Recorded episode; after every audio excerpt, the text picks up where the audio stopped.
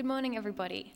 Uh, we have two Bible readings today. So the first one is from Luke chapter 18, verses 9 to 14.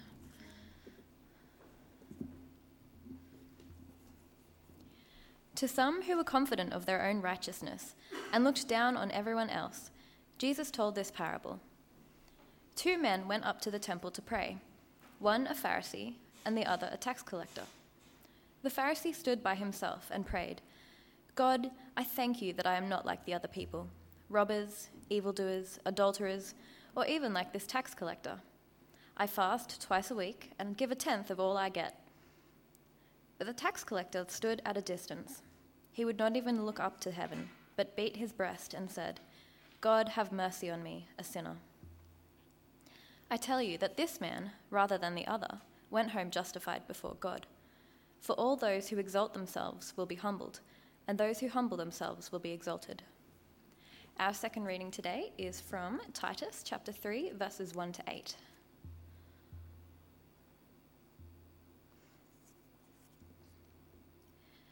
Remind the people to be subject to rulers and authorities, to be obedient, to be ready to do whatever is good, to slander no one, to be peaceable and considerate, and always to be gentle towards everyone.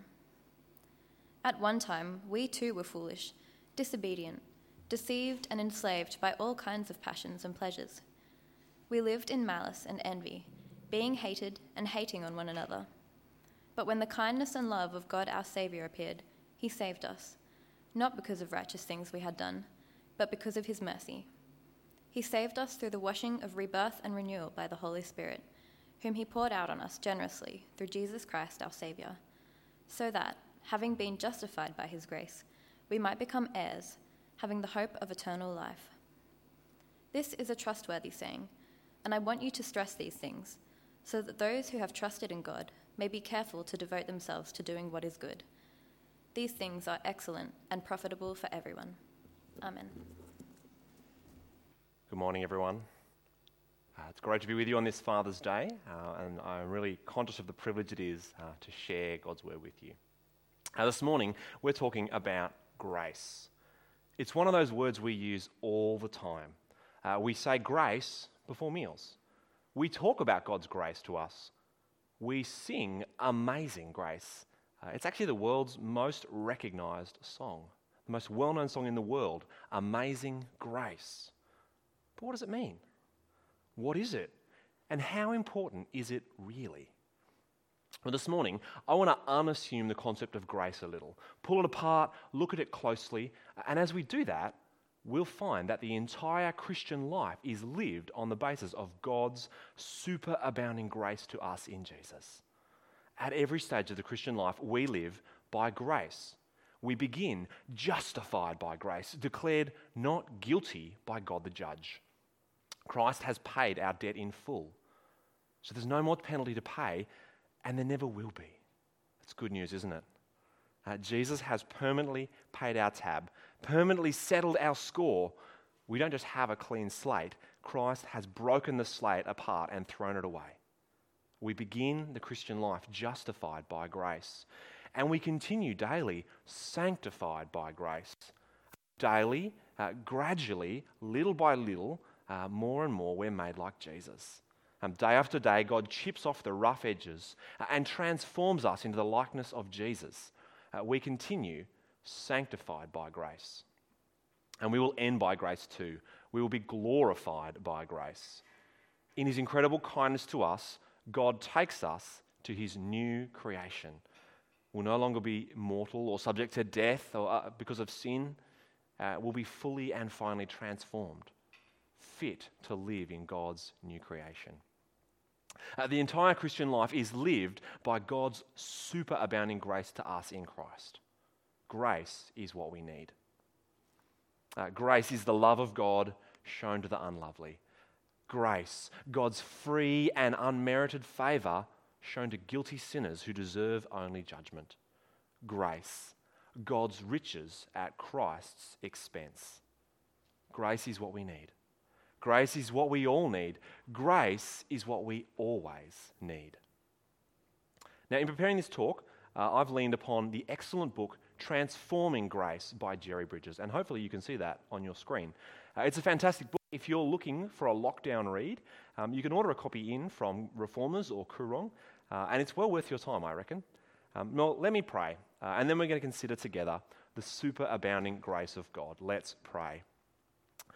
Almighty God, thank you for your grace to us.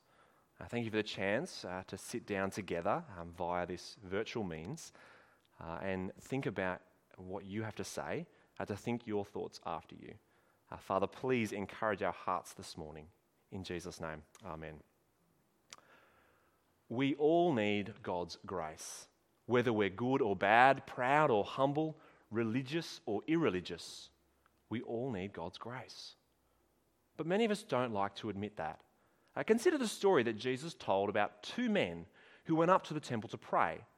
Uh, thanks so much, Helen, for reading that for us before. Um, it should appear on your screens now as well. well I, uh, that'll help you as I refer to it, although you might like to have your Bible open instead. Um, so, two guys, one a Pharisee and the other a tax collector, a religious expert and a businessman, if you like. Who are you more like? The businessman or the religious expert? It's kind of a hard choice, isn't it? Uh, are you like the greedy tax collector, selfish, only interested in your own comfort?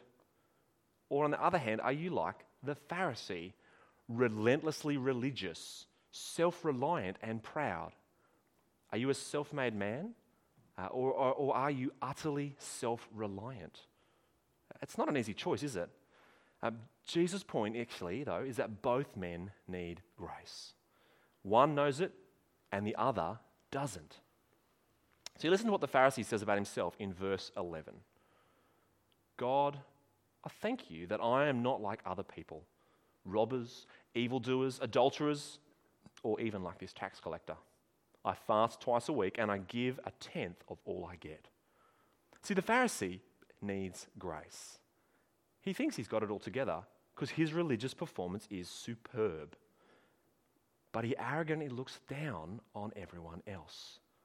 He's self confident about his own self righteousness. He doesn't actually care about God's opinion, he just wants to look good in front of other people. If he was around today, he might be a cultural Christian. Christian in name, but actually totally self reliant uh, and satisfied with his own goodness. So, uh, or she might be someone who has no place for God in her life, um, despite being named Christian. What do I need Jesus for? I see no need for him in my life. See, the Pharisee thinks he's got it all together. He doesn't think that he needs God's grace. But the tax collector, on the other hand, well, he knows he needs God's grace. He knows that his religious and moral performance is well below par. He knows God's standards and he knows that he doesn't measure up. See, look at his prayer in verse 13. But the tax collector stood at a distance. He would not even look up to heaven, but beat his breast and said, God, have mercy on me, a sinner. See, he's selfish. He's greedy. He's taken from the poor and the weak so that he could live in luxury. If he were around today, he might be a telemarketer uh, or someone sending SMS scams. He'd be going door to door uh, selling things to people that they don't need, that don't actually exist. Uh, or perhaps he'd be someone struggling with pornography uh, or an inappropriate sexual relationship. See, this guy knows God's standards and he knows he doesn't measure up. Whatever he or she has done in the past, though, now he's got a guilty conscience. Perhaps he's trouble, having trouble sleeping at night, and so he asks God for mercy. Both kinds of people need God's grace, but only one kind is willing to admit it. See, God gives his grace to those who admit they need it and ask him for forgiveness. Do you need God's grace? Are you willing to admit it? Well, despite their differences, the Pharisee and the tax collector have one thing in common They've both made a simple mistake. And it's a simple mistake that we are all prone to. See, the Pharisee and the tax collector both think their standing with God is based on their performance. The Pharisee looks at his religious performance and says, I rock. The tax collector looks at his religious performance and says, I've failed. They both think it's about their performance. We make the same mistake. We think our ongoing relationship with God is about our performance instead of God's superabounding grace. If we performed well according to our own definition, then we expect goodness from God. And if we haven't performed well, again, based on our definition, well, then we expect less goodness from God. I haven't had a quiet time in a month. Well, God won't want to answer my prayers. But the truth is, we all need God's grace all the time. The saint as well as the sinner, the missionary as much as the new believer. We all need the same amount of God's grace too. Because God does not deal with us according to our performance. Uh, the currency of our good works has no value. You cannot earn God's blessing with your good performance. And you cannot forfeit God's blessing with your poor performance either. Now, I suspect most of you would agree with this when I say that. We're saved by grace. Uh, all our works are filthy rags in God's sight. W- we say that, but when we look at our behavior, when we look at our ongoing relationship with God, or our sweat, if you like, well, it looks like our relationship with Him is based on performance. Uh, we act like our relationship with God uh, is on a performance treadmill. See, grace is what got us onto the treadmill in the first place, and it's what started us running. It pushed the go button. Uh, but if we're going to go the distance and not fall off, um, that's embarrassing, by the way, don't do that. Um, but if we're going to go the distance on the treadmill, it's because we ran hard enough, because we performed well enough. Saved by grace, but running on by works, by sweat. But it's not that like that at all, is it? It's not about our performance. It has never been that, and it never will be that. See, your daily relationship with your Heavenly Father is based on the infinite merit of Christ it's not about your performance. Do you feel like you're struggling at the moment to relate to God? Because you've got everyone at home and you never get a moment's peace. Well, it's okay. Your relationship with God is not based on your performance, it's not based on how much you have your life together at the moment. It's okay. Or perhaps you feel like being stuck at home has meant a loss of routine. You don't get to go to church, you don't get to go to Bible study, and you, your life lacks the rhythm and the casual contact with other believers, and that's making you feel disconnected from God. It's okay. God doesn't love you because you're regular in your connecting with Him or with other Christians. He relates, relates to you on the basis of Christ's merit, not yours. Maybe you've fallen behind uh, in our church wide Psalms reading project. Maybe you haven't even started yet. 28 days in the Psalms. It's day five. Are you already four days behind? That's okay. God relates to you on the basis of grace. It's not about your performance. Uh, Lauren and I, uh, to actually combat this tendency in ourselves, uh, we agreed we were going to read the psalm that was the psalm for the day um, and not worry about the ones we miss. Perhaps you might like to do the same as a way of removing that performance element and that guilt element. See, we all need God's grace, no matter who we are. And no matter how religious or irreligious, and no matter how excellent or poor our moral performance, grace is what we need. It's what we all need. It's what we always need. And when you realize that, and when you live like that, well, there is freedom indeed. Grace is what we need. It's what we all need, and it's what our Heavenly Father graciously gives us. Thanks be to God. But take a moment and consider how are you tempted to act as if your ongoing relationship with God is based on your performance? I'm going to give you a second to think about that while I grab a drink.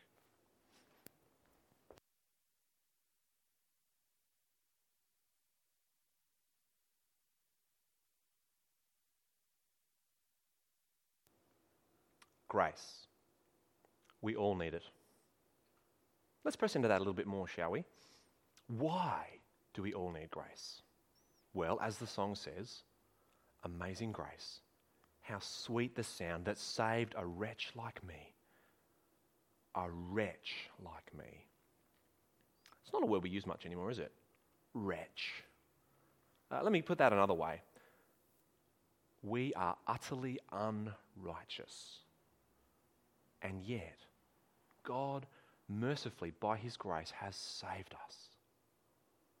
That's one of the main themes of the Bible. It comes up all over the place. Um, we could go pretty much anywhere to talk about this, um, but we're going to go to Titus chapter 3. Um, you might like to flip there in your Bible, and hopefully it'll come up on your screen as well. This is the Apostle Paul writing to Titus, one of his trainees in ministry. He instructs Titus to remind his church on the Isle of Crete to devote themselves to doing what is good. Now, what kind of good, you might ask? Uh, well, look at verses 1 and 2. Remind the people to be subject to rulers and authorities, to be obedient, to be ready to do whatever is good, to slander no one, to be peaceable and considerate, and always to be gentle towards everyone. Obeying the government, not slandering, that's not speaking harmful lies, uh, being peaceable, considerate, and gentle that's the good uh, that Paul thinks Titus should remind his church to do. Now, why does Titus need to remind the people of Crete to devote themselves to doing that kind of good? Well, because Paul and Titus both know that being good doesn't come easily or naturally. Uh, in verse 3, he describes himself and, and Titus. There we go. Thanks, Ben. Um, at one time, we were foolish disobedient, deceived, and enslaved by all kinds of passions and pleasures. We lived in malice and envy, being hated and hating one another. And at this point, and his point is that they, Paul and Titus, were both just the same as the Cretans. They were utterly unrighteous, foolish, disobedient, enslaved by passions and pleasures, deceived, living in malice and uh, living in envy, hated and hating. It's not a pretty description, is it? But by nature, it's what all people are like. It's what we by nature were like. We were utterly unrighteous. We're fools. We make bad decisions. We're disobedient. How dare you tell me what I can and cannot do? We're deceived. We think that we know what is best, perhaps based on a, a quick Google. Um, but actually, usually we have no idea. Instead, we're slaves to our own passions, our own desires, our own pleasures. There's a quote I, I heard some years ago. I, I, can't remember who it's from, so sorry if it was you and I, I don't attribute you. Um, but the quote is this No one sinned who didn't want to. No one sinned who didn't want to. Let me flip that around. Um, everyone who sins wants to sin. It's an uncomfortable thought, isn't it? Um, every time you sin, it's because you want to.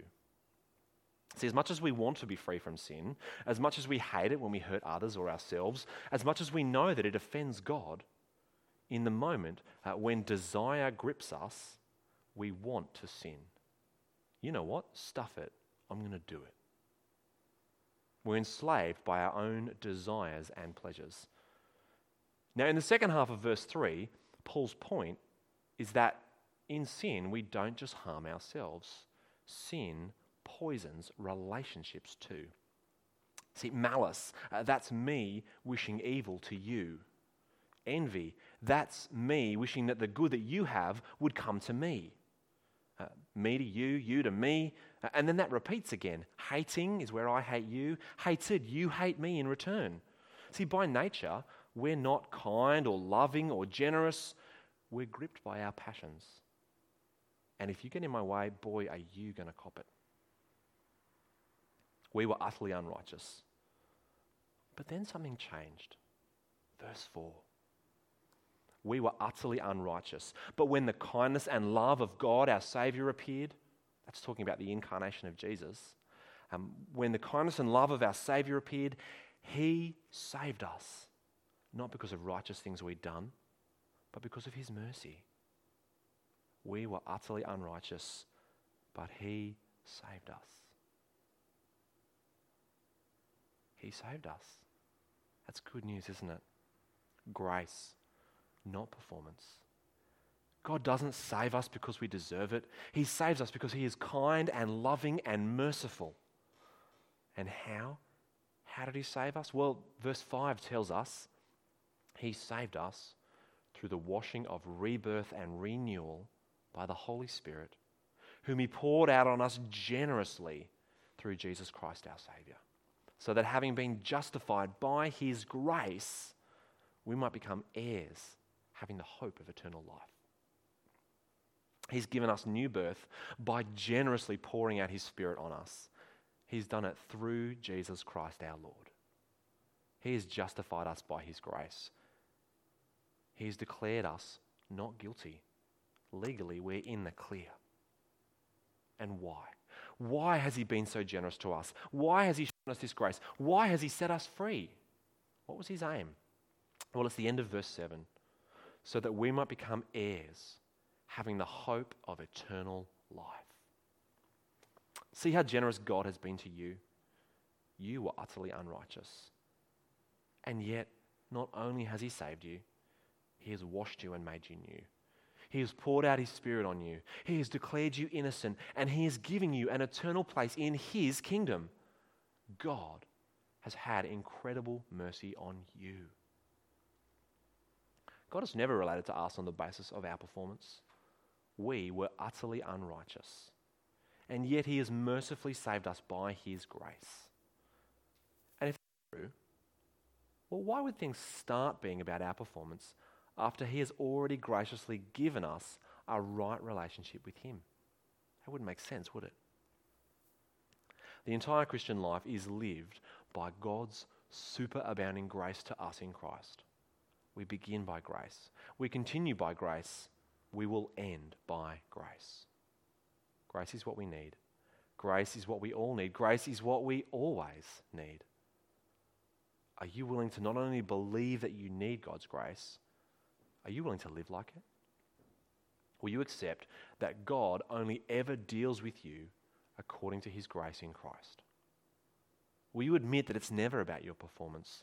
Will you believe that all your interactions with God every day have nothing to do with you uh, and your performance and everything to do with Christ and his surpassing merit?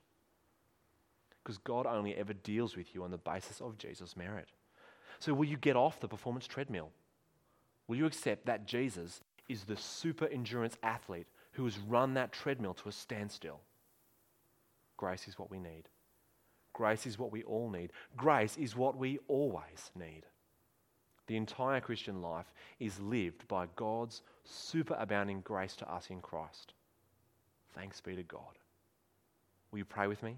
Let's pray. Almighty God, thank you for your grace to us in Christ. Thanks that He has run the race uh, that we could never run. Uh, thank you that He has won forgiveness that we could never win. Father God, please keep teaching us day by day that your grace is what we need. That is all we need. And that it's what we always need. In Jesus' name, amen.